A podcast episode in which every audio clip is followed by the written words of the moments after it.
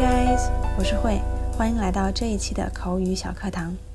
之前有咖啡师小伙伴提到说，每天的工作日常，除了咖啡和咖啡机，还有很多其他零碎的小物件，比如咖啡杯、咖啡勺、吸管等等。想知道呀，每一件东西在英文的口语里面都是怎么说的？那么今天我们就列举几件咖啡馆里常见的物品，每天都要用到的那一些。一起来看一看他们的英文说法，你都知道吗？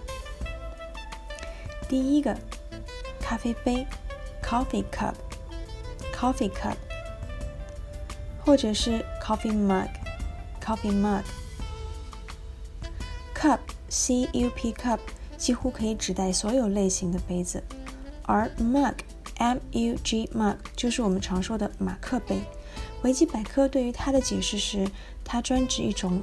专门用来喝热饮，比如咖啡、热巧克力或者茶的杯子。马克杯呢，通常带有手柄，而且呢，它比其他一般的杯子容量要稍稍大一些。第二，咖啡勺，coffee spoon，spoon，s p o o n spoon，泛指所有的勺子，而 coffee spoon 特指咖啡勺子，它比茶匙要再小那么一点点。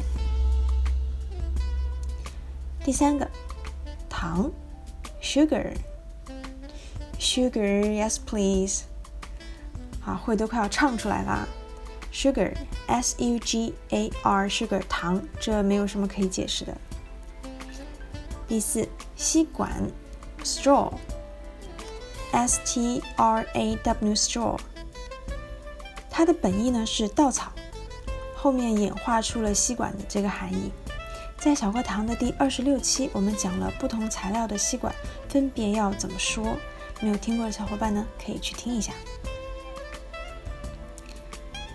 接下来，纸巾，tissue，t i s s u e，tissue，tissue 指的是面巾纸。那如果你想要表达厕纸这个含义呢，可以在 tissue 前面加上一个 toilet，toilet tissue，厕纸，卫生纸。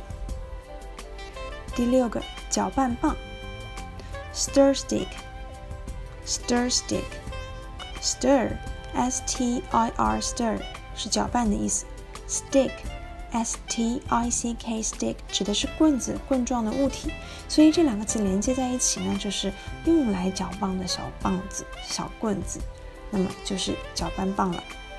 那么我们也可以直接在 stir 的后面加上 e r，变成 stir。Coffee stir 也可以表达搅拌的含义。第七个杯托，cup holder，cup holder，holder，h o l d e r holder，cup holder 指的是套在外带杯外层的那个卡托，作用就是防烫，然后方便我们来拿取。第八，打包袋，take away bag。Take away，我们之前学过，指的是外带和外卖食品。Take away bag 用来装外带食品的袋子，那也就是打包袋了。但在日常呢，我们其实不太会去强调它是一个 take away bag，我们也可以直接很简单的就说 bag 就可以。最后，那因为我们二零二零年。我们全国乃至全球经历的这样的一个疫情的一个状况，那可能以下两件物品也会是我们要经常提及的。第一个呢是免洗消毒液，免洗消毒液，我们可以说 hand rub，hand rub，hand 手，rub r u b rub 是揉搓的意思。在手部揉搓来使用的这种消毒液就是免洗消毒液，hand rub。第二个口罩，mask，mask，m a s k mask。好了，以上呢就是我们今天的内容，大家要及时复习哦，拜。